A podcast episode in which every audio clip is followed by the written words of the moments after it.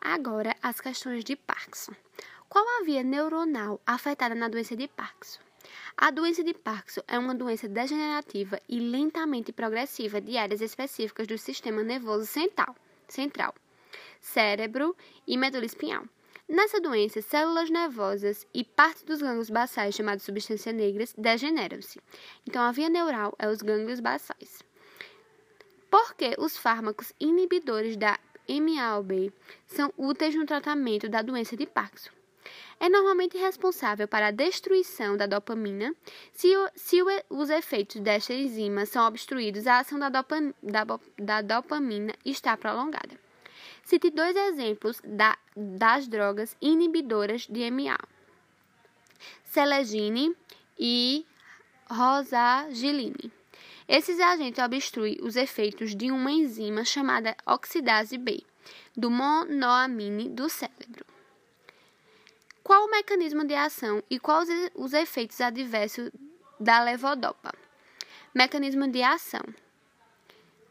Como Parkinson é o resultado da insuficiência de dopamina em regiões específicas do cérebro, as tentativas feitas são no sentido de repor a dopa dopamina faltante.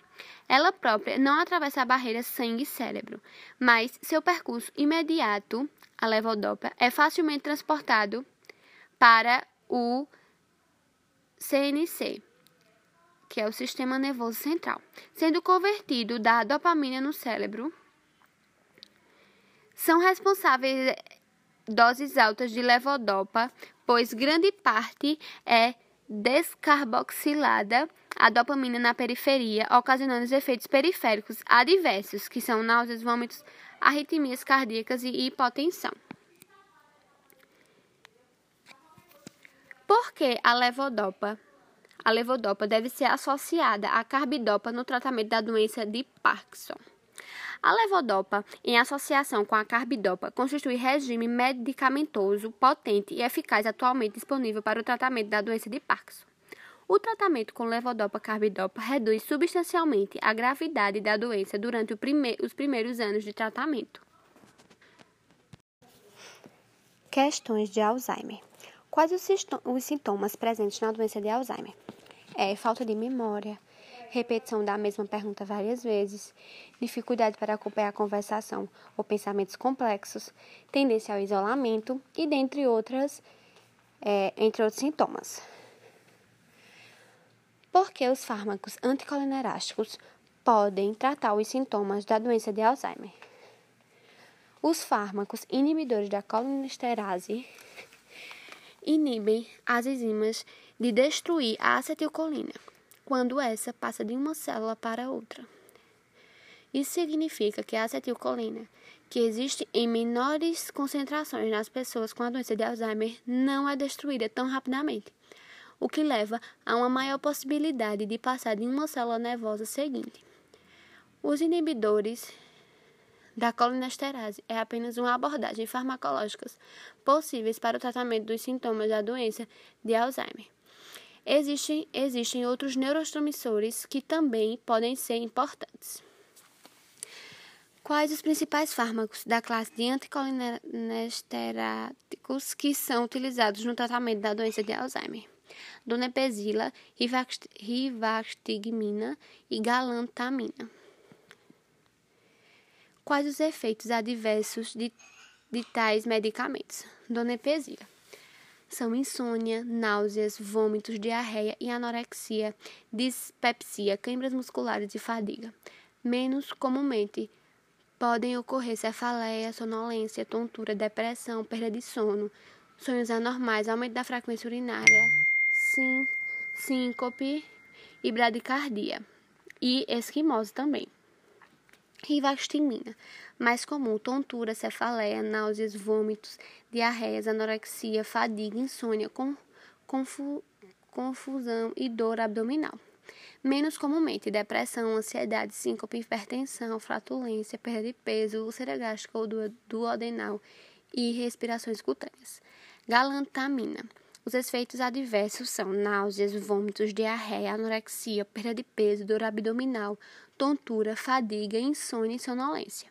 E os menos comuns são infecção do trato urinário, hematúria, incontinência, anemia, tremor, rinite e aumento da fosfatase alcalina. Devem ser monitorizadas as funções renais e hepáticas. Porque esses medicamentos são contraindicados para pacientes com problemas respiratórios e com úlceras gástricas. Podem promover o aumento da secreção ácida gástrica, ou seja, a quantidade de ácido liberado no estômago.